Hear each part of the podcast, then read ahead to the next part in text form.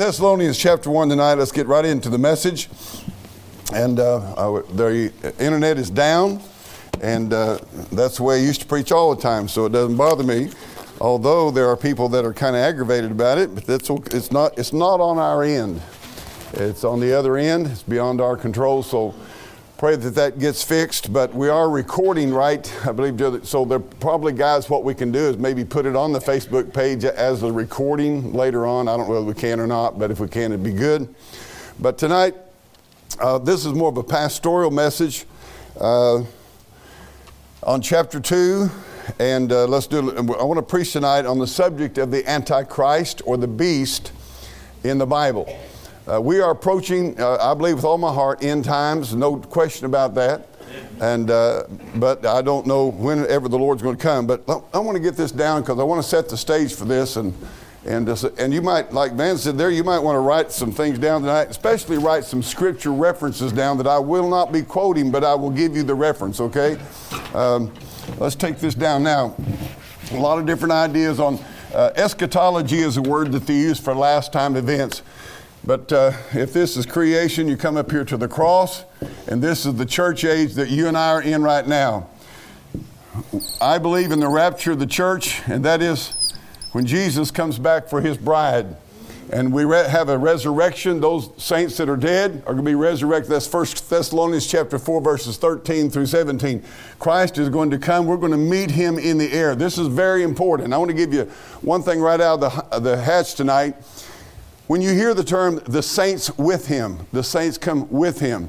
This is true both at the rapture and, now let's go ahead and draw out this timeline here. Let's say that this is the tribulation period. And at the end of the tribulation, Jesus Christ comes back to the earth. As opposed when he comes for the church in 1 Thessalonians 4 13 through 17, we meet him in the air, and so are we ever be with the Lord. We go back to heaven with him, marriage supper. We have the judgment seat of Christ, where we will be judged for our works as Christian people. And we'll live eternally with the result of that judgment. Then we have the marriage supper of the Lamb. All right? And then that's going on while the tribulation period is going on here on earth. At the end of the tribulation period, Jesus Christ comes back in power and in glory with his saints. But here's, here's where a little bit of mix up, people get back on. When Jesus comes for the church, he's going to come with his saints. What saints? That have died, their bodies are, they're, they're, they're going to receive, they don't have their glorified body. That's right. But they're with him. Uh, when, when, a person dies right now, to be absent from the Lord, is, from the absent from the body, is to be present with the Lord. Amen. And so let's say that I died tonight. All right, I'm with the Lord, and if, when he comes back for the church, I will come back spirit and soul yep. with him, and I'll receive my new glorified body yep. at that time.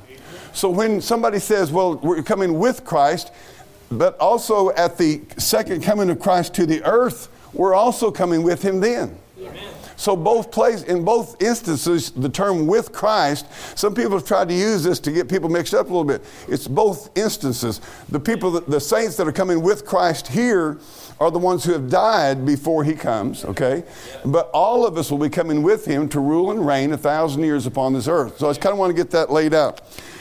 Now, let me say, we're going to read this chapter and then I'll make a few statements and we're going to just take off through it. Now, first of all, let me say there's no way to get through uh, in one night all the information there is in the Bible about the Antichrist or the beast or whatever you, and what you might want to call it there. But we're going to read the chapter and we'll go through some things and do the best we can, at least pertaining to this part of it. But this chapter is one of the most prominent chapters, detailed chapters about the Antichrist that there is in the Bible. It's one of the main chapters in the Bible on him and what's going to happen during his time. Revelation 13 is the other one, and Revelation 14 has some. Daniel has a lot about the Antichrist. Daniel, to me, is more difficult than, than, than the New Testament aspect of it. But um, there's a lot about the Antichrist in the Bible. Chapter 2, he said, Now we beseech you, brethren, by the coming of our Lord Jesus Christ, upon that basis, which he has just got through talking to them in chapter 1 and previously in his first epistle to them, and by our gathering together unto him, he said, Because of these things, based upon that fact, that ye be not soon shaken in mind or be troubled. And I, I, just want to stop right here and say, I never preach on eschatology, uh, on the, uh, a subject like this or teach it with the idea of trying to instill fear in people. Yeah. Only those who are lost have reason to fear about this issue. And if you are lost, it is something to be afraid of. It's something that, that should scare the daylights out of you. Because this is the most serious stuff and the most devastating things there is in the Bible. But for the saved, Paul is making sure here that this is not given, and it's actually given to keep you from being shaken in mind. Think about that. Amen. We're living in a time when a lot of people are shaken in their mind. And, uh, and one of the things he was dealing with this, these Thessalonican people was there were people saying this and saying that, and well, I thought this, one, and if that's not, you know, their minds was being shaken.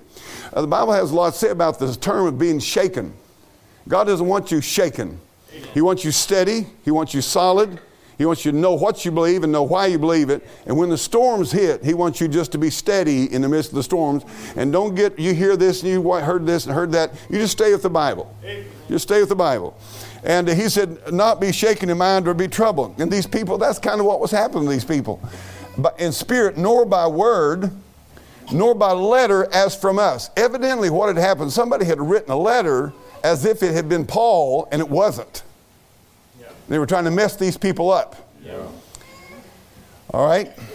As that the day of Christ is at hand. Now I'm going to stop right here and say that here a while back I went through the day of the Lord, day of Christ, that terminology in the Bible. Yeah. There's something that really bothers me out here among, uh, I, I, tell you this, the word scholar makes me sick.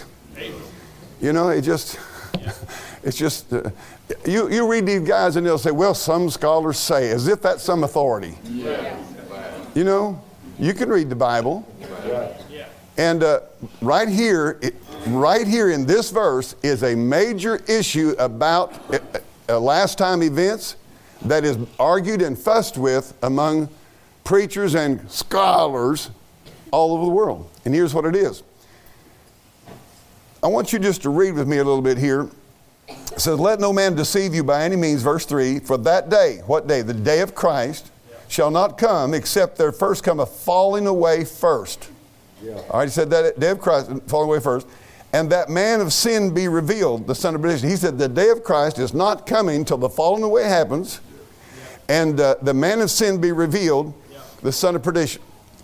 Well, what happened is they got in their head that the day of Christ is here, the rapture, and the day of the Lord is here. And that's not true. It's just not true. Now, here's why this is big. I, I probably don't have a book in my library of men, supposedly, you know, guys who really know the Bible. I'm talking about some people, if I say their name, you'd say, well, he's a, he, he's a solid person. I don't know that I've got a book. Well, what they say this, that is an unfortunate translation, they say. Then it should have been day of the Lord, not day of Christ. That's not true. That's exactly what it's supposed to say. And let me tell you why I'm going to say this again in case you forgot, forgot what I said was, why did God say in some places day of Jesus Christ or the day of Christ and in some places say the day of the Lord? Can you think why would he say that?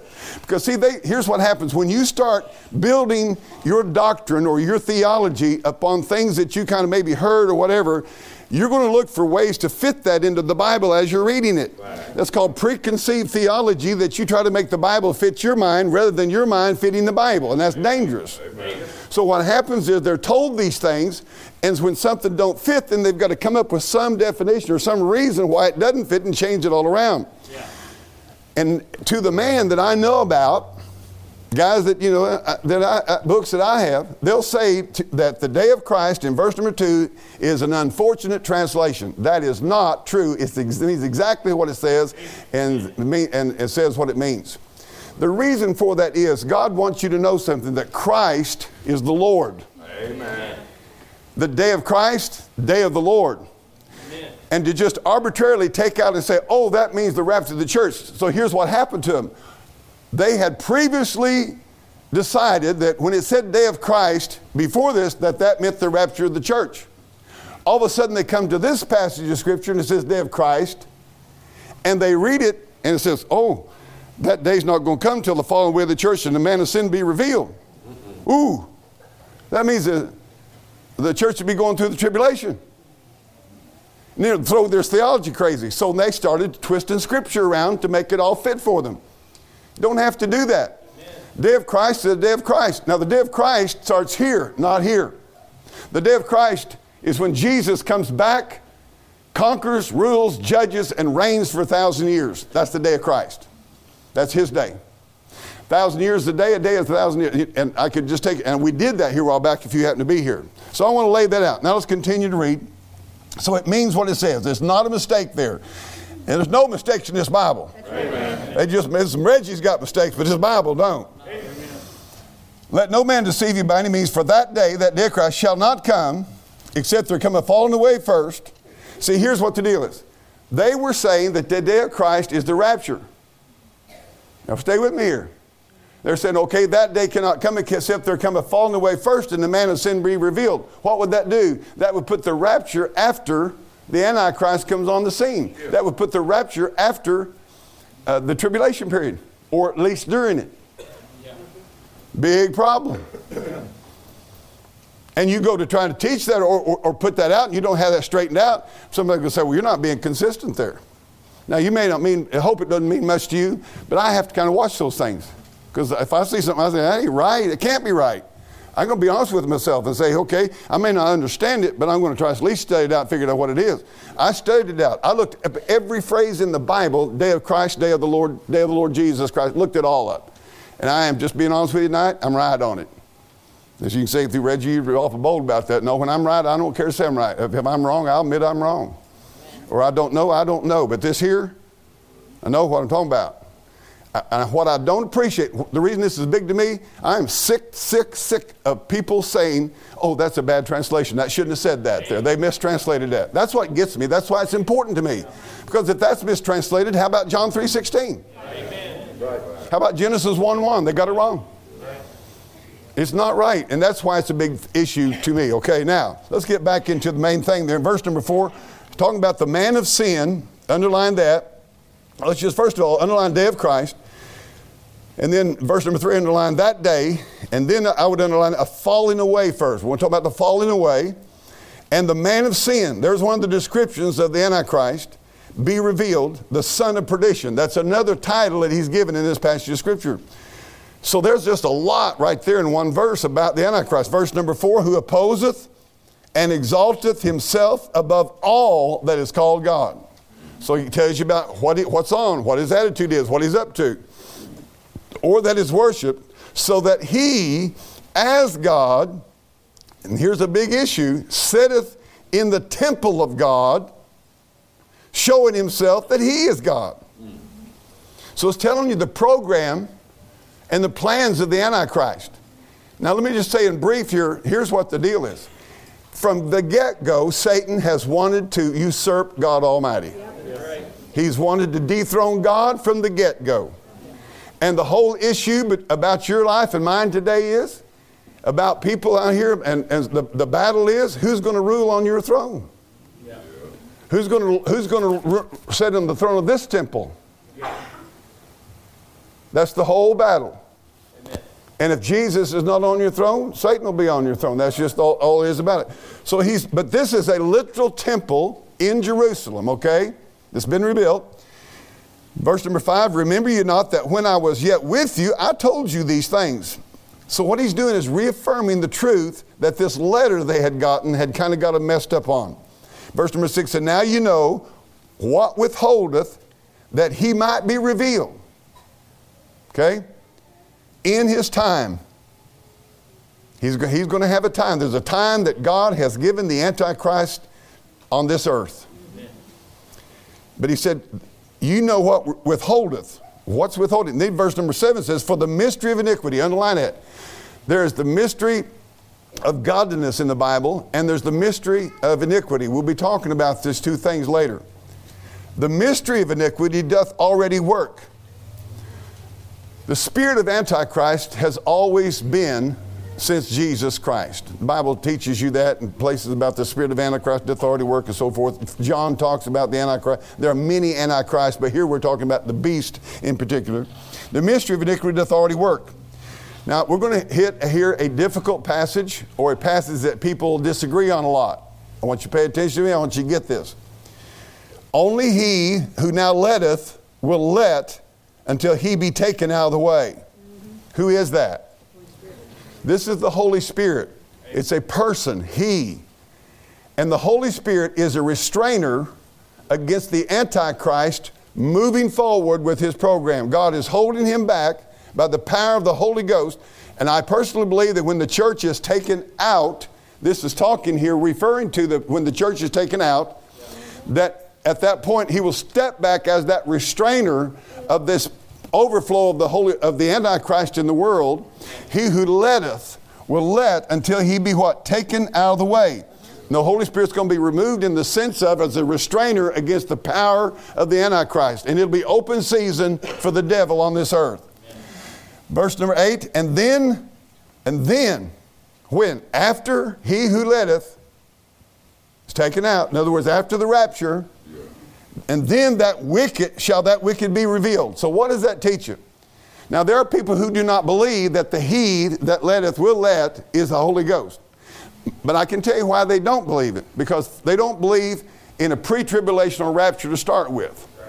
So they, t- they, they attack that verse because of what it teaches. They've got to get that verse out of the way to justify the church going through the tribulation. Okay? That's why there's a disagreement. I'll just tell you. You, again, people will take verses, and if it don't fit their theology, they'll take and twist it out and get it to where, you know, I, will just be, yes, brother. Why is wicked capitalized? Because the person, it's a pers- personage, the, the Antichrist, the beast.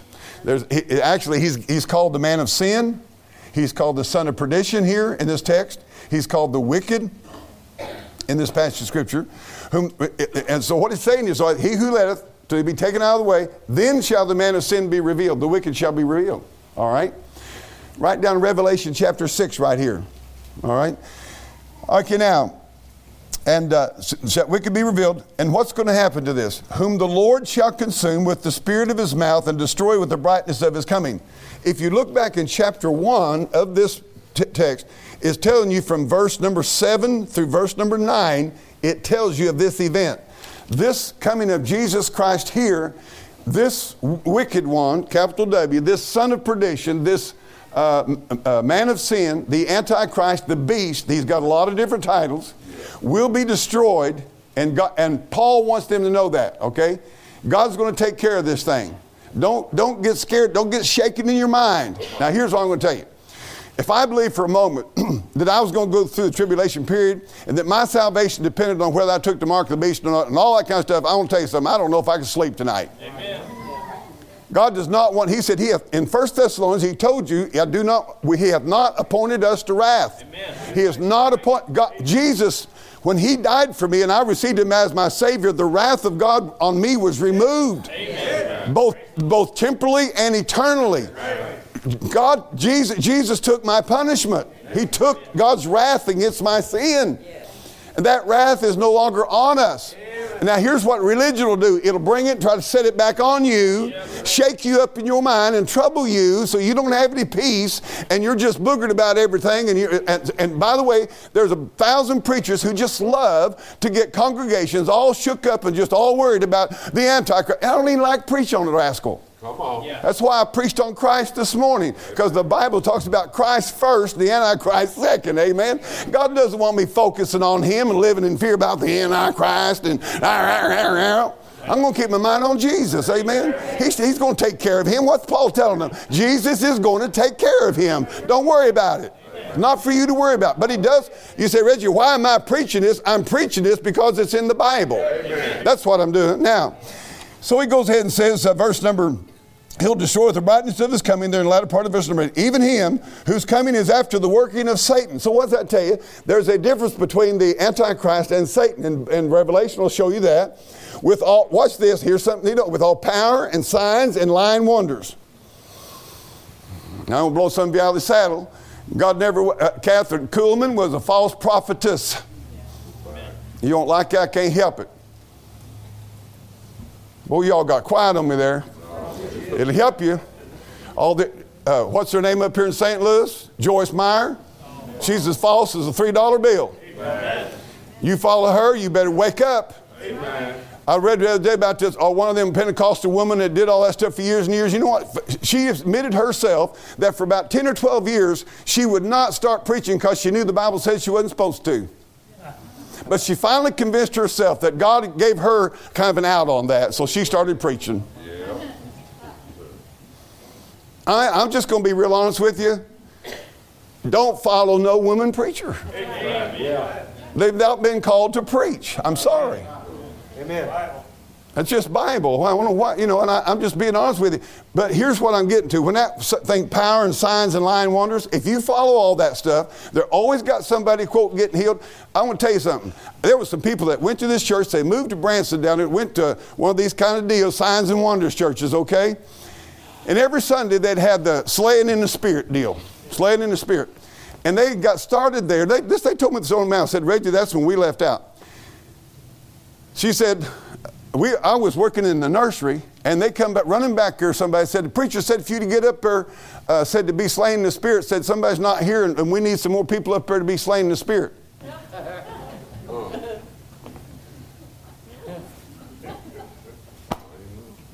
now, folks, that ain't right. You're, that's putting on the dog.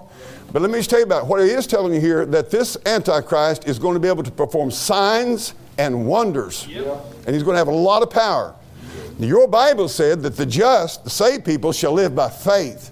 Not by signs and not by wonders. And I want to warn young people here you stay away from all the signs and big deals and all that kind of stuff. I'm telling you, there's all kinds of junk going on. I can tell you story after story after story how eventually that stuff surfaces out and you find out it was a racket. They had people spotted in the crowds and all that kind of stuff. I'm going to tell you something. I'm going to love Jesus if he never, if I, if I get cancer and die, I'm still going to love him. Amen. Amen. He don't have to heal me to make me love him. Amen. By the way, the healing, the ultimate healing is a resurrected, glorified body that'll never know sin again. That's the healing I'm looking forward to. Amen. Amen. Anyway, well, boy, I don't know how I got off on all that. I need, I need to keep trucking here. Now I'm going to take put up John 5 43, Brother Joel, if you would. John 5 43. I, I'll tell you what, this ain't going to work. I should have been five miles down the road, and I'm still I'm still getting started. 543. I want you to know something Jesus said.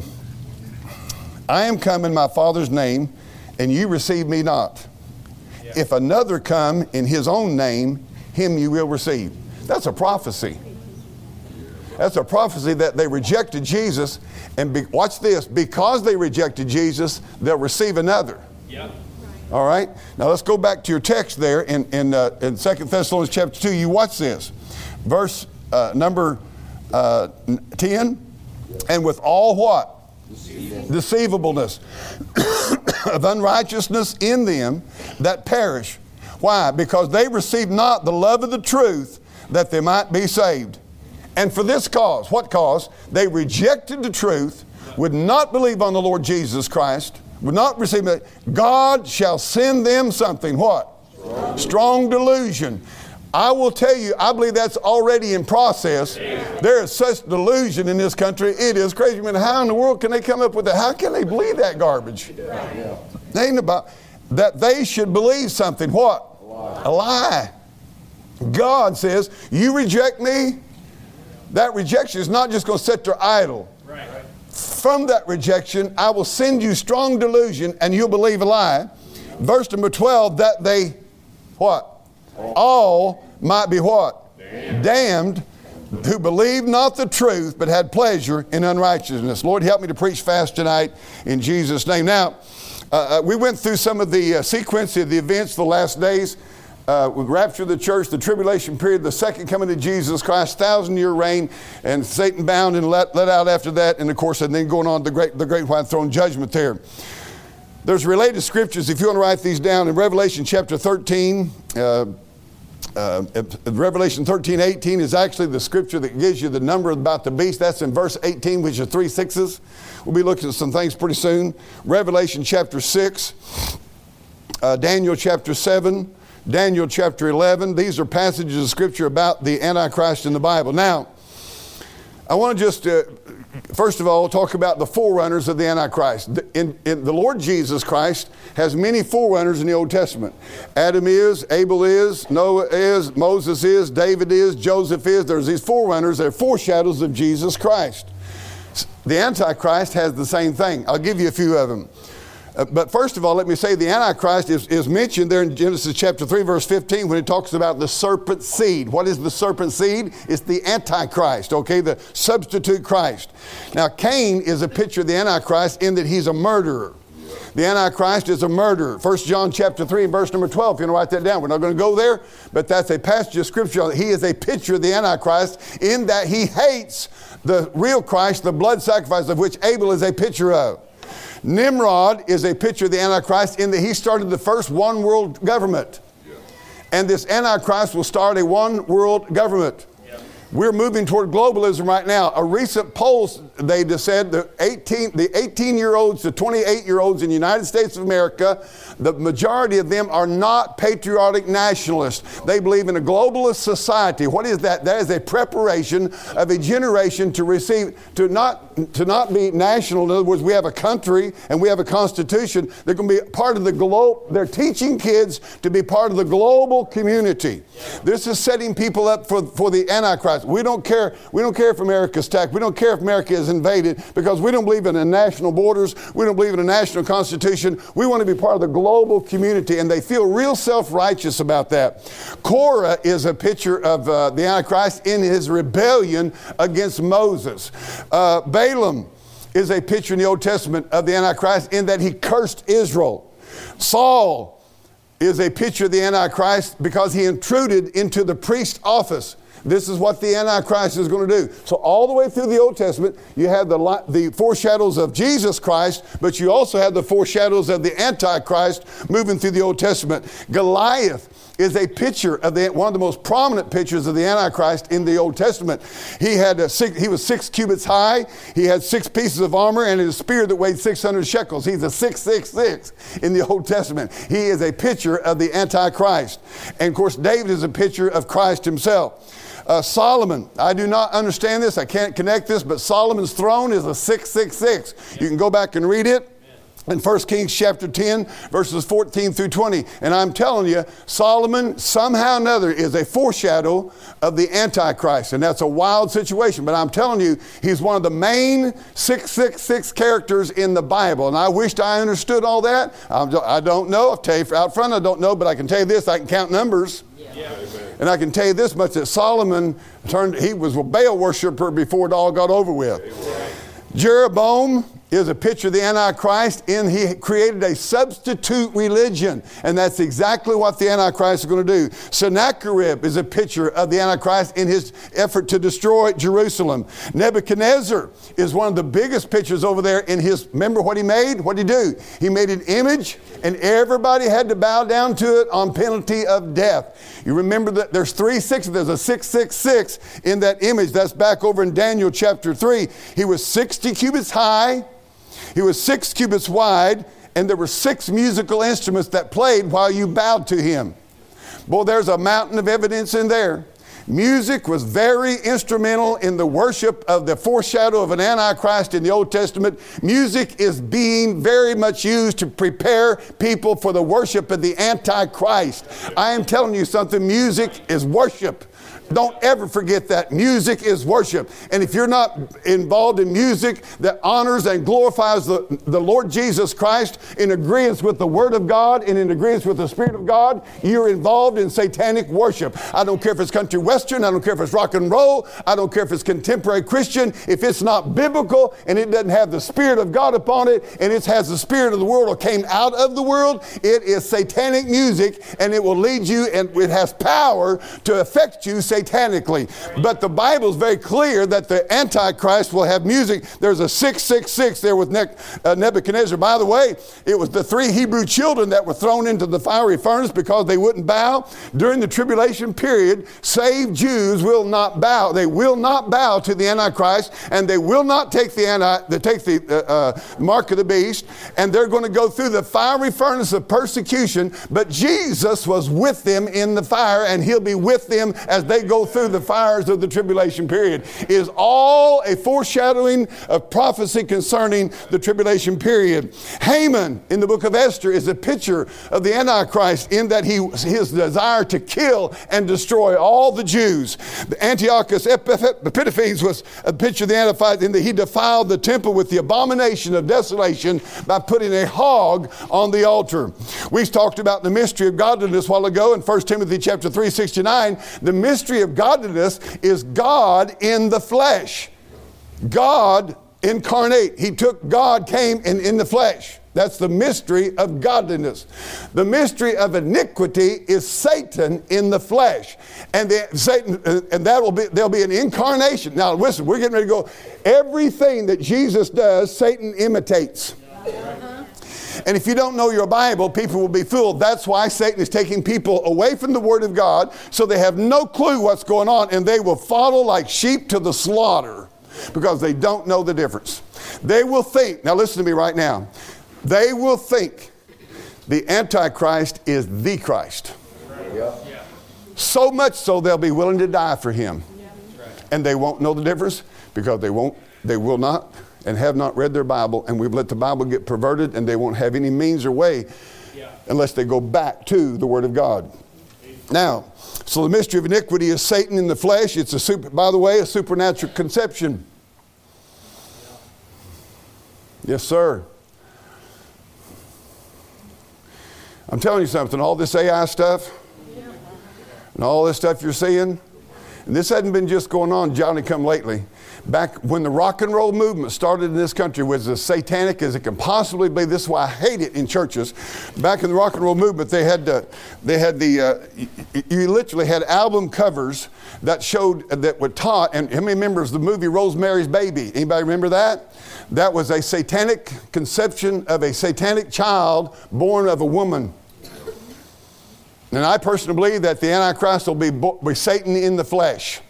The Antichrist. All right? Let me give you some imitations of the Antichrist. Does Christ have a church? Yes, he does. Well, how about the Antichrist? The Bible said in Revelation that the synagogue of Satan. Does Christ have a bride? Yes, he does. Satan has a bride, but it's called the harlot church in the book of Revelation. Does Christ have a cup of fellowship? Yes, he does.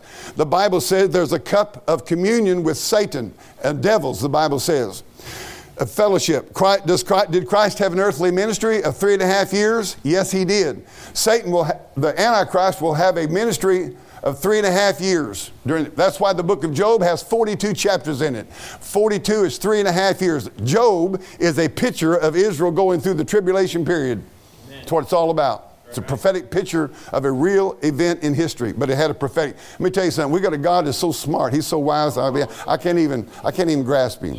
Amen. Uh, is there God is a triune God, God the Father, God the Son, God the Holy Ghost. The Bible teaches Revelation 20, verse number 10, that there'll be a dragon, the beast, and the false prophet. There is a satanic trinity during this time at work. Christ is worshiped, and that's exactly what Antichrist will do. And if you do not bow and worship him, you will lose your life. I personally believe, does Christ have a Bible? I believe Satan will have his Bible. They're talking about letting AI write a brand new Bible right now, a Bible that will be for the world. Get ready. Now, listen to me tonight. I'm not trying to put spook in you. If you're saved and you love the Lord. Now, let me tell you something about my wife. She don't like me ever mention her from the pulpit. But I remember my wife saying one time that when she was, before she was married, she kind of hoped Jesus wouldn't come she got married and had a family. I understand that. You know, you, did. that's okay. It's all right. But let me just tell you something. Whether you like it or not, you're living in the last days. Yeah. You are you are living the last days. I don't know when the Lord Jesus will come or not, but I'm just telling you this: you better get yourself biblically prepared and biblically aware of what's going on. Okay? Now, in John 6, I'll show you some contrast between them because there's not just comparisons, there's contrast. In John 6 38, Christ, the Bible says Christ came from above. But in Revelation 11 7, the Antichrist comes from beneath. John 5:43, Jesus comes uh, in his Father's name.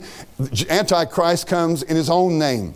In Philippians 2:8, Christ humbles himself, but the Antichrist in 2 Thessalonians 2:4 exalts himself. Isaiah 53 Christ was despised and rejected of this world, but the Antichrist will be admired and received by this world. Philippians 2 Christ will one day be exalted, but the Antichrist will one day be put down to hell.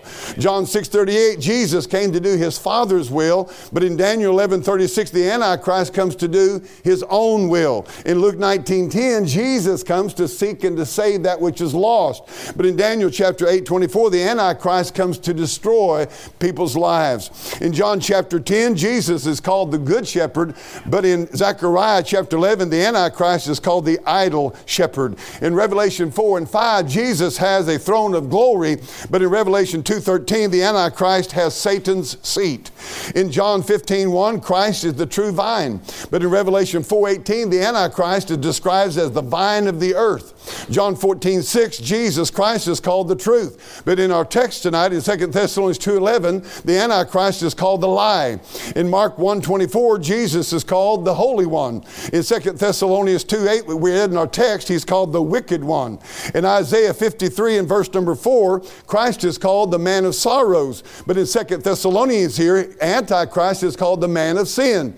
In Luke 1.35, Christ is called the only begotten Son of God. In 2 Thessalonians, our text 2.3, the Antichrist is called the Son of Perdition. In 1 Timothy 3.16, Christ is called the, the mystery of godliness. And, but in 2 Thessalonians 2.7, our text, the Antichrist is called the mystery of iniquity.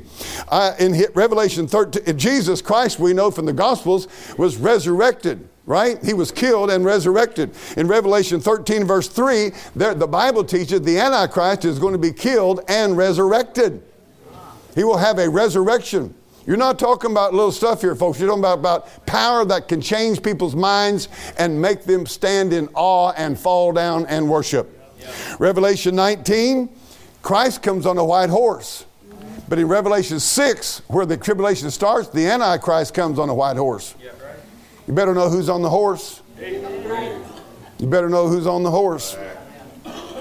Christ was hung on a tree, and there was somebody who was hung. His name is Judas. The Antichrist will be the greatest deceiver and imitator this world's ever seen. People will believe he is absolutely God in the flesh and will worship him. That's what that text taught you tonight.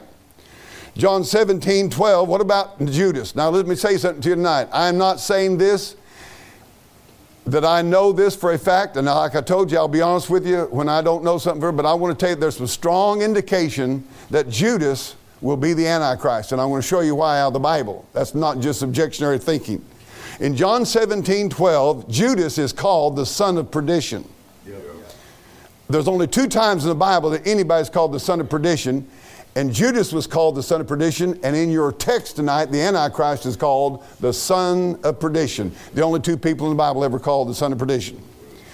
In John chapter 6 and verse 70 and 71, Jesus, speaking to Judas, said, One of you is a devil, not devils, not you have devils in you. He's one of you is a devil. Now, the Bible says Satan entered into him, but he called him a devil. Only place in the scripture that it said of a human being that they were called a devil, and that was by our Lord Jesus Christ to Judas. In Acts chapter 1 25, it says a very interesting thing about Judas. It says he went to his own place. Hmm. Judas had remorse and repentance, but no forgiveness. Revelation 17 8 says that the beast was and is and shall ascend out of the bottomless pit. Judas was and is not now. Where is he at? In hell. In hell. He's in the pit. And the Bible says he'll ascend out of the pit. This is why I tend to think that, Jesus, that Judas may be a, re, a, a, a, a, resurrected and mystery of godliness, uh, Satan in the flesh. I don't know that for certain. What I am telling you, there's some very strong and, and unusual references between Judas and the Antichrist. What is the program of the Antichrist? First of all, it will be globalization.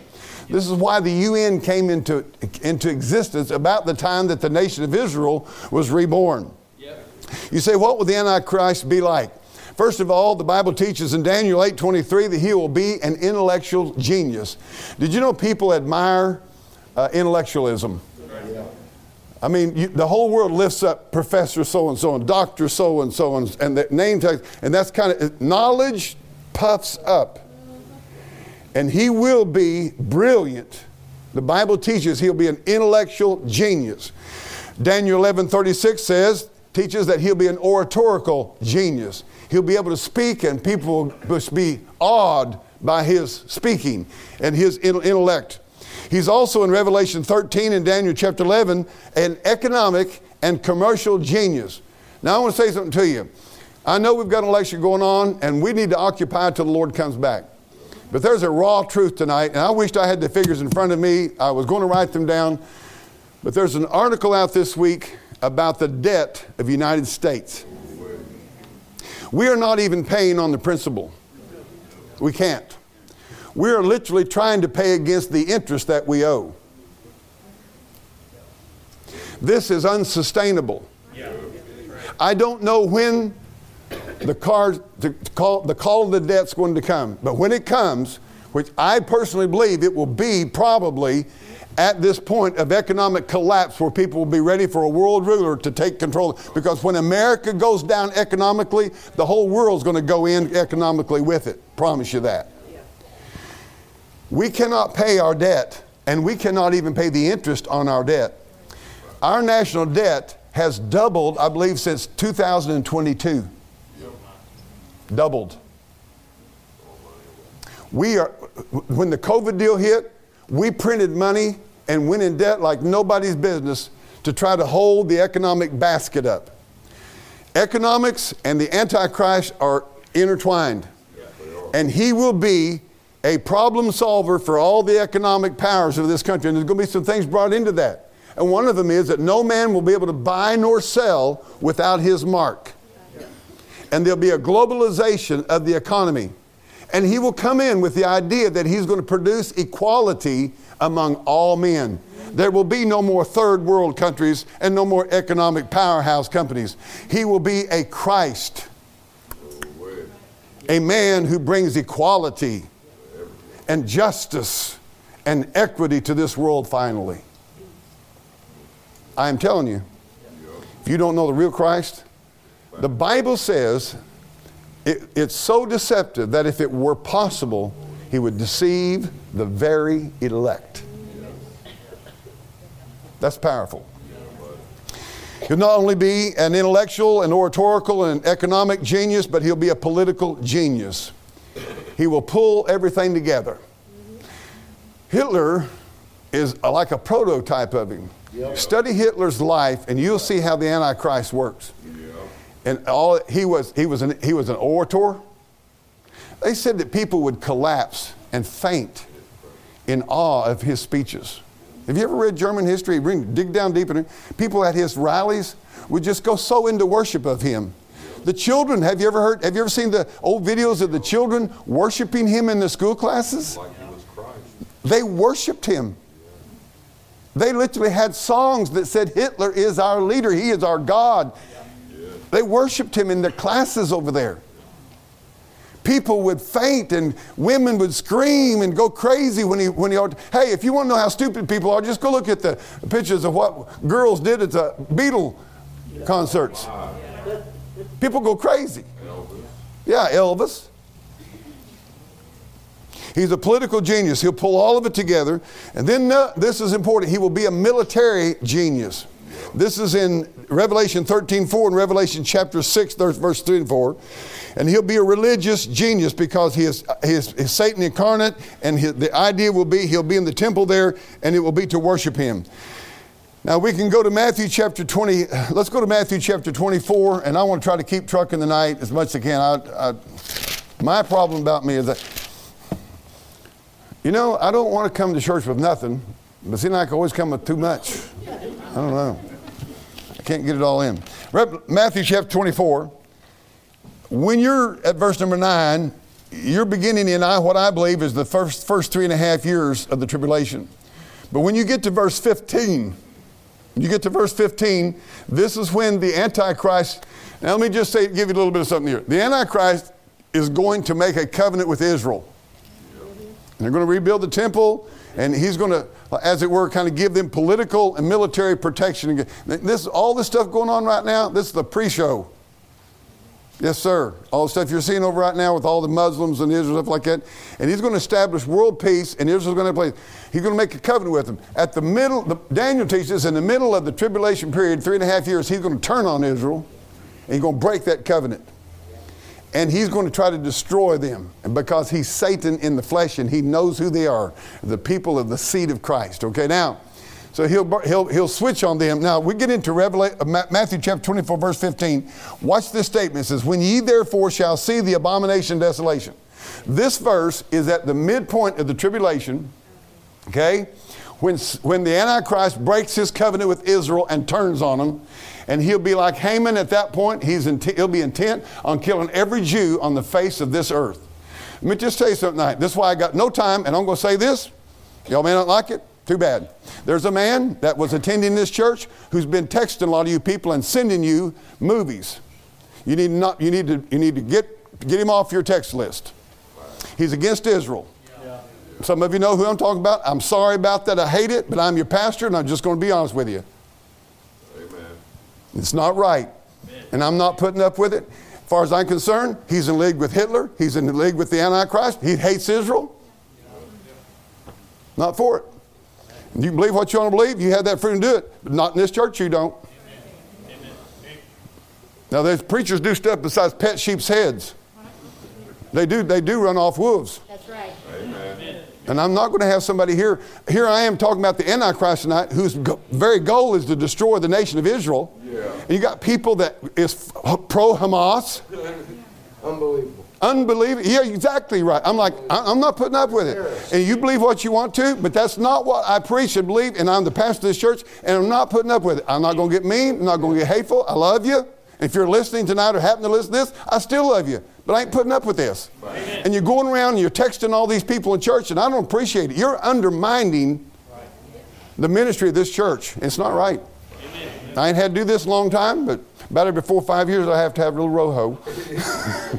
you know, I'm just being honest with you. I'm not, I'm not mad at nobody, not like that, just honest truth. I just say, don't text me no more, or I'll just cut you off. Just get, uh-uh. Ain't right. Somebody go around and say Jesus ain't God and wants to come here and, and just go around t- trying to poison everybody and teach everybody. You think I should put up with that? No. No, it ain't right. And uh, you, as a father, that's the same way you want to protect your home and your family. I think that's the same way a pastor ought to be. I, I, want, to, I want to have soul liberty. I don't want to force anybody to believe nothing. God, God do that. But I'm just telling you, not in this church. Don't do it. Okay? And I'm just really strong on Israel. You say, you say, I know that Epstein was Jew. How many knows that? George Soros is Jew. There's a lot of wicked Jews in this world. Do you know that? That don't change one thing about what God said about that nation. A lot of wicked Gentiles too. I'm one of them. Amen. Anyway, let me get off on that. So anyway, in verse number 15, when ye therefore shall see the abomination of desolation. Now I want you to go back to chapter uh, 24 and uh, I'm sorry, chapter 23 and verse 38. Now, Jesus in chapter 23 walks out of the temple with his disciples. And he said something in verse uh, 38 there. What is it? What did he say? Behold, your house, what? The temple is what? Left desolate. What is desolate? Empty. Now listen to me tonight. This is really, this is deep stuff right here. They had rejected the God that was in the tabernacle. They had rejected the God that created them, the God that had led them out of Egypt. They had a temple there, and they said, We don't want Jesus. Away with him. Let his blood be upon us and our children. And he walked out of that temple that day, right there in Matthew 23, and he said, Your house, that temple, is left in you desolate. And from that point on, they had to play church. There are churches in America today whom God left years ago, and people are still trying to prop it up and say we're having church. The, it's called Ichabod. The presence of the Lord has departed and it's left it desolate. Yeah. Families can get this way, countries can get this way, but especially religious movements. Yeah. And when Jesus walked out of that temple, he said, Behold, your house is left unto you desolate. God was not in their temple. No. He comes over to Matthew 24. He's telling about tribulation period. He said, when you watch this, when you see the abomination of desolation, which the, which the prophet Daniel spoke of, what did Daniel prophesy? That there would be a time when the temple was there, but God would not be in it. But it'd be worse than that. Satan would come in and sit on the throne where God should have been. What did God say in 2 Thessalonians chapter 2? He said, if you won't believe the truth, I'll send strong delusion. You'll believe a lie. You'll believe the Antichrist is Christ. Because you wouldn't receive the truth, I'll let you be deceived. And so he said, when you see this, what is he talking about? In 2 Thessalonians chapter 2, it talks about him sitting in the temple of God. That's the abomination of desolation. Christ is not there, God is not there, but Satan is now in the place of God, and people are worshiping Satan as if he were God, and they believe it. Super delusion. I, am going to live with you tonight, and I'm not, I'm, not, I'm not trying to, nothing. But I'm just going to tell you something. Without truth, I don't have anything. I have got to have truth. I want to know what I believe is the truth. Not halfway and just maybe so just what Reggie said. I want to know, thus saith the Lord. I do not want to be fooled. Let me tell you something. One of these days, I'm going to close my eyes and take my last breath. I'm going out into eternity. I do not want to be fooled about where I'm headed and who I place my faith and trust in. And I'll tell you what, I've, I've anchored everything, I've anchored my eternity on this book and the Christ of this book, the Lord Jesus Christ. And the fear that gets in me right now, I'm just being honest with you. I see people professing to be saved in churches claiming to be saved, and they're just singing rock and roll music, and they got the lights off, and they got the band playing, and they're all boogie woogieing, and I'm going, where did this come from? It did not come from the Bible. And I'm afraid they're producing false converts who will think they're saved, but they're lost. And if you talk to them about coming out of the world and the world system, they get mad at you and act like you're a legalist just because you think you ought to obey the Word of God. You preach on modesty and they, you're a legalist just because you believe the Word of God. They get mad at you because you believe what the Bible teaches. What on earth is going on in this country? I say it is a strong delusion. It is the great falling away. It is the apostasy that Jesus preached about that would happen in the last days. We're in it. Amen. And I just tell you tonight, I, I, I personally, first of all, do not want to be deceived. Yes. Amen. I do not want to be deceived. And if I'm passing this church, you talk about making a man tremble. I'm going to stand before God. God Almighty, I'm going to stand and He's going to judge me for what I preached and how I led this church. And He's going to judge me not by just arbitrary judgment. He's going to take this book. They were judged out of the things written in the book. And I don't want to mislead you people. I'm very sensitive to that. I'm scared. I have fear and trembling. Not, I, will tell you, it, it, it, scares me that I might preach something that would, I don't want to preach anything that would lead you wrong. Amen. If I do, I promise you it's not on purpose. Amen. Anyway. Amen. So they've got the abomination of desolation. Look in verse 15. Spoken of by Daniel the prophet, stand in where? The holy place. Whoso readeth, let him understand. Go back and read Daniel. let them, them which be in Judea flee in the mountains. Let him who is on the housetop not come down, take anything out of his house. Neither let him take that which is in the field, return back, take his clothes. Woe unto them that are with child, to them that are give suck in those days. Now let me tell you something right now. He is talking to the nation of Israel here, to the Jewish people specifically. Right. All right? For then shall be what? There it is. Great tribulation. Right here. Right here such as was not since the beginning of the world to this time, nor shall, nor ever shall be. That's going to be a bad time, folks. And except those days should be shortened, there should no flesh be saved. For the elect's sake, those days shall be shortened. If any man say unto you, Lo, here is Christ, or there, believe it not. For there shall arise false Christ and false prophets, and shall show what is it? Great signs and wonders. What did 2 Thessalonians chapter 2 say? Signs and wonders. Yeah. This is how he's going to fool people. This is what scares me about a lot of the religious stuff I see in America. People being geared up, they see something that appears to be a miracle and maybe is a miracle. Can I remind you that Pharaoh, who is a picture of, who's a type of Satan, his magicians, who would be a type of his spirit, were able to cause uh, uh, snakes to, what they, they threw the rods on the ground and the snake, they were able to do what Aaron did. Yeah. I want to tell you something. Somebody come here tonight and throw a rod down, turn it into a snake, and then throw it, pick it back up. I said, woo! First of all, be out of the church house. I'd be like little boy say, where you on the door at? Amen. But I mean, that's a big deal. What's that? What's God teaching us? That Satan is able to do things that just literally will shake. I mean, you go, good grief alive, this has got to be from God. No, it don't mean it's from God. It does not mean it's from God. That they should deceive the very elect. Behold, I've told you before. Wherefore, if they say unto you, Behold, he is in the desert, go not forth. Behold, he is in the secret chambers, believe it not. Why? And he's going to tell you how he's coming. Boy, I love this one. My, this, write down Revelation 19, verse 11 through 16, right here at Revelation 24, 27. For as the lightning cometh out of the east, and shineth even to the west, so also shall be the coming of the Son of Man be. This is right here after the tri- at the end of the tribulation period. This is totally different than the rapture of the church. All right? So he says there, immediately after tribulation those days, for, so shall the Son of Man be. For wherever the carcass is, there will the eagles be gathered together. That's Revelation chapter 19, verses 17 and 18, your corresponding scripture. Immediately, verse 29, after tribulation of those days shall the sun be darkened. Here you go. And the moon shall not give her light, the stars shall fall from heaven, and the powers of heaven shall be shaken. He said, Don't you be shaken by somebody's letter. Let me give you something that ought to shake you. And I'll tell you what God's going to do. At the end of this tribulation period, God is going to shut the lights off. Shut them off. Genesis, He turned them on. In the tribulation, you know what man said?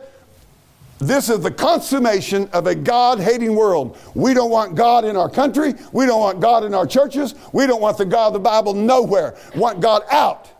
When you take God out, He is light. When you take light out, you got darkness. And dark, He said, You want darkness? You're going to get it. And the Bible teaches in the book of Revelation that the darkness is so much so that they gnawed their tongues because of the darkness. I've been in caves where they shut the lights off. I'm telling you, you lose all orientation of where you're at. And He is coming in great power and great glory. He has shut the lights off. Look what the Bible said here. And then, verse 30, shall appear the sign of the Son of Man in heaven, and then shall the tribes of the earth mourn, and they shall see the Son of Man coming in the clouds of heaven with power and great glory. Right here, he's coming back. Again, this is Revelation chapter 9. And I saw heaven open, and behold, a white horse, and he that sat upon him, called faithful and true and righteous, he doth judge and make war. Comes on down through there. And he had on his vesture and on his thigh a name written, King of Kings and Lord of Lords. And he treadeth the winepress of the wrath of Almighty God. That's the same passage of Scripture read in Matthew chapter 24 at the end of the tribulation period. And God's going to take care of the Antichrist. Amen. Verse number 31 He shall send his angels with a great sound of a trumpet, and they shall gather together his elect from the four winds, from the one end of heaven to the other. Now, we're going to go, get on down through here. We're talking about the brand of hell. But here's what the deal is the Antichrist is going to go in to the temple and he's going to sit in God's seat and he's going to have the world to worship him. That's what Revelation chapter 13 says all the world worship him. I want to tell you something tonight. If you don't worship God, the, the Bible, you wind up worshiping the devil. Let's talk just a minute about the brand of hell. By the way, if you go back to Isaiah chapter 14, you read where Satan said, I will be like the Most High. I will sit in the seat of the Most High. I will. I mean, he just, he wanted to be God. That's always been his deal. What I call the brand of hell. Let's go to Revelation chapter 13, and I'll try to finish up here just not, in just not too long, okay? Now, in Revelation 13, there's two beasts. One is the Antichrist, and I believe the other is the false prophet. Okay? Um, but I just want to I want to go through this. Revelation 13, and let's pick it up at verse number 16. Here's talked about. Well, let's pick it up verse number um, 14. This corresponds with Matthew chapter 24. And deceiveth them, talking about the beast, uh, them that dwell on the earth, by means of the miracles which he had power to do in the sight of the beast, saying to them that dwell on the earth that they should make an image to the beast. Now, I never in my life till yesterday studying picked up something. How many remembers that in Romans chapter 1, can anybody tell me what's going on in Romans chapter 1? Just, just have a little Bible study tonight. What's kind of the theme? What's, what, really, what do you really pick up heavy in Romans chapter 1? Men with men, women with den, women, doing that which is against nature. It's one of the strongest chapters on sodomy and uh, homosexuality in the Bible. It's one of the most hated chapters because it's New Testament, not Old Testament. And boy, that really gets them. How many knows that in Revelation, Romans chapter 1, it mentions an image? And I picked that up this week, and I'm going to tell you what's going on. I believe with all my heart, could, it's in Romans uh, 1.23. Somebody check that for me. Put up Romans 1.23. Let's see what we can get right there, all right, just for a minute. I'm going to pick this up. Why would the Holy Ghost put the word image when he's talking about all these issues? There it is. And change the glory of the uncorruptible God into a what? I never picked that up before in my life. And here in the end time with the Antichrist, he's going to do what? Have an image. What did Nebuchadnezzar have? An image. What are AIs? I'm just going to tell you something. We're living in wild times. Let me just tell you this. We're approaching, we're approaching these events. I believe with all my heart. Anyway, I just wanted you to pick that up. Now, it's interesting to me that in the chapter that has more to say about it, about sodomy and perversion, than any New Testament chapter there is, he, bring, he said they're going to change the concept of God into an image. You know what that tells me? That those two those issues are tied together. Perversion and a worship of an image to imitate God. Verse number uh, 14 in, in Revelation, going back to verse number chapter 13 and verse 14, make an image to the beast which had the wound by the sword and did live. Talked about that earlier. He had power to give life unto the image of the beast. I, I just think it's interesting that all of a sudden pops up on our whole uh, world scene is this AI business, artificial intelligence. And they say before this thing's over, it's going to run the world. I mean, that's what they're doing, just out and out saying it.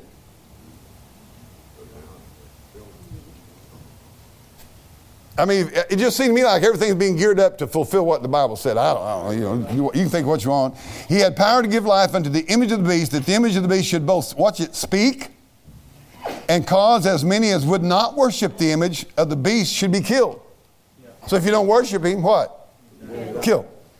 And he causeth all, not most, all that, that, that are there that submit, both small and great, rich and poor, free and bond, to receive a mark in their right hand or in their foreheads. I do not know what that is. I just know what the Bible says. Let it alone. That's all I know. Okay? I just know this that right now, that they that I I do know this for a fact that there's eh, they do have these deals they're putting in their hand that you can withdraw your money, you can buy candy bars, you can walk up to a machine. They've got this deal over there. I'm forgetting what European country they put all this stuff to test now, and so that you don't have to carry a wallet, you don't have to carry cash, cashless society, and you have this chip in your eh, your hand, and you just do all your transactions just by the wave of your hand. That's that's that's already in place right now in some places. Okay, I don't know. And verse number 17. Now, this is powerful right here. Now, there- here's where I want to warn. If you're saved, you don't need to worry about this. Right. But if you're lost right now, I want you to know. You say, Well, I'll get saved in the tribulation period. No, I doubt it. If you won't worship God when you freely can, what makes you think you will when you're under threat of death? Right. Verse 17 that no man might buy or sell save he that had the mark or the name of the beast or the number of his name. Herein is wisdom. Let him that hath understanding count the number of the beast, for it is the number of a man. His number is 603 score and six. Now, there's been 150 or maybe thousands of people try to figure this out, what the number is, and they go back in history and do this kind of stuff. I don't really go for any of that because I don't, I don't know. But here's what I am going to say is that the reality of this thing is this that you're not going to be able to buy or sell without the mark of the beast. Now I want you to go to Revelation 14 and I want you to look at verse number 9 with me. Revelation 14, verse number 9. And the third angel followed them, saying with a loud voice, If any man worship the beast and his image and receive his mark in his forehead or in his hand, the same shall drink of the wine of the wrath of God, which is poured out without mixture into the cup of his indignation, and he shall be tormented with fire and brimstone. You take the mark, you've got the brand of hell on you. In the presence of the holy angels and the presence of the Lamb. Look at verse number 11. And the smoke of their torment ascendeth up forever and ever. That's why eternal punishment is not annihilation. It is eternal punishment. It goes on and on and on and on into eternity. And the smoke of their torment ascendeth up forever and ever, and they have no rest, day nor night, who worship the beast in his image, and whosoever receiveth the mark of his name. I am just telling you something, folks. If you ain't saved, you better get saved. You better get. I, I, you say, oh, you're just a preacher up here preaching what you think you know. I'm preaching the Bible. I, I can look around. right. I can see clouds coming over the uh, over the hill. I can hear thunder. Amen. Yeah. Uh, I, I'll tell you something. Tonight, Karen and I took off from home and to go over to Don Zinn's to see him and Sheila, pray for them. And deer, how many, how many seen any deer on the way to church tonight? Anybody seen any deer on the way to church? They were everywhere. What are they doing out tonight? Anybody notice? I mean, unusual number, and I'm not joking. I watch this. I, that's kind of something I enjoy doing. They know that tomorrow morning there's a storm. They know tonight there's a storm coming, and they're fixing. They're filling their belly so they can go back and bed down and, and go through the storm. That's what they're doing. It's always marveled me how animals can tell. A turtle knows when it's going to rain. How many of those turtles know when it's going to rain? How do they know that? I don't know. God just put it in them, right? But they're smarter than I am. That, that'll, that'll humble you when you know it's turtle smarter than you are. Because I don't know it's going to rain until the turtles start crossing the road. I'm start driving, turtles go, it's going to rain. And it will. They know. Now, Jesus told those people, He said, you can, you can discern the weather. Why can't you discern the signs of the times? You know, in other words, you see what's coming. That's where I believe we're at. Well, uh, I don't want to bore you or, or, or get anything long, but let me just say this to you. If you're here, you won't be able to take your child to the dentist without the mark. You won't be able to go to town and buy groceries. You won't be able to, you can say, oh, I'm going to live off grid. Help yourself. You can't buy seeds to plant a garden. Well, I know you got it all stored up for everything. I'll tell you, hey, don't plan on staying here. Plan on going out of here. All right? I, I believe in being prepared. Don't get me wrong. I, I believe in general and, and reasonable preparedness. I do. I'm not against that. And God teaches to lay up and store and so forth like that, but not in the sense of, oh, I'm going to make it through. Because uh, I'm just telling you right now, you won't be able to buy gas. You won't buy anything without the mark of the beast. And you won't be able to sell anything. You take your cattle to town to be sold, you're going to have to have the mark of the beast. You go to buy a hamburger, you're going to need the mark of the beast. You want to go get, you got a toothache, want to go to the dentist, I mean, you're, you're dying in pain, you're going to have to have the mark of the beast. And you take that mark of the beast, and you're done forever. Now, that's just what your Bible just got through teaching you. So if you don't get saved, and you don't go out here, and you're going through here, all I can tell you is be ready to die for believing in Christ. Be ready to die for your faith. Just build. I'm just being honest with you because that's what your Bible teaches there. Well, there's so much more, but I'm glad to tell you this: that the beast is going to be cast into the lake of fire. And uh, the false prophet, and then later on, after the thousand year reign, Satan will be cast in the lake of fire forever and ever. And we on the winning side. Amen. We're on the winning side. And I'll tell you right now. So don't be shaken. You come up here and I say, well, the only reason you should be shaken if you're not saved. But God wants you to know Christ will ultimately triumph. He is coming in great power and great glory, and He will conquer all His enemies. He will take vengeance upon them that know not God and obey not the gospel of our Lord Jesus Christ. I hope this has been a blessing to you, and um, I hope that uh, if you're not saved and you're on your pillow tonight, and you know you're not saved or you're not sure that you're saved, you know what I would do? I wouldn't, I wouldn't put a blink of my eye till I knew I was in safe in the arms of Jesus. And I'm glad to be able to preach to you tonight. I'm glad that God has told us what's coming in the future. I'm glad I'm not walking blind toward eternity. God's told us. Amen? Well, it's 8.30, and I'll tell you what, I was trying to preach this till the ice came, but I guess it's, we're going to have to go home anyway. Love you all. Appreciate your patience putting up with me, but I, this, we're there. That's where we're at. Second Thessalonians chapter 2, one of the biggest chapters on the Antichrist in the Bible. And by the way, I don't know everything. I don't know much. I go back to the book of Daniel, and I tell you what, I've, I've studied and I've read, and Daniel still confuses me. I still can't bring all the horns in line. I'm telling you the truth. I mean, I just can't. I go to the book of Revelation, I still can't get it all connected together. But if God wants me to understand it, maybe someday I will. But right now, I just I don't have it all together. But I got enough together to know the general pattern of what's going to happen, and I'm I'm just I, I have no doubt about it. I really don't have any doubt about it. Not mad at anybody don't believe like I do. I just think they're wrong. you know, I, and I don't say that in pride. I really don't. I say it humbly tonight. But I want to be right about this. Amen. Amen. I, I'm not praying to Mary. That's wrong. Yep. I, I'm, I'm, I don't want to be mistaken. You know, my ancestors were Catholic, Irish Catholic, and German Catholic. Yep. And I had, according to our family history, I had a, I had a, uh, ancestor that was a Catholic priest who was saved and hunted by the Catholic Church because of his stand against, uh, you know, the issues and so forth. And uh, just to be honest with you not I have, a, I have a, a genuine love for Catholic people because I'm thankful somebody gave my people the gospel of Jesus Christ. And probably in your background, it's back there too somewhere. It might not have been Catholicism, it might have been something else. But somebody gave you the gospel. And I'm thankful for that tonight. And we need to love people that maybe don't know the truth and it's not, you know, intentionally nothing like that. Have a good attitude toward them. Amen? And love them. Um, I, I, I want to throw something at you before we go home. I've been, me and Karen does our Bible reading. I want you to pray for me about this because the Lord really pulled something out of me in Scripture this week. The Apostle Paul in the book of Acts was preaching in Ephesus where the great goddess Diana was worshiped by all the Ephesians, right? And they arrested Paul. They brought him before the magistrate. And when the magistrate got done, he said some things. It's very interesting. One of the things he said was, He has not spoken against her.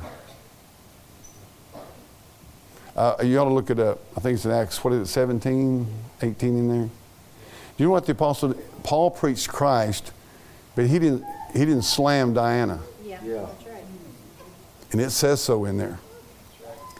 And God kind of spoke to me and said, Reggie, be sure you preach Christ. That's right. That's what people need to hear. That's right.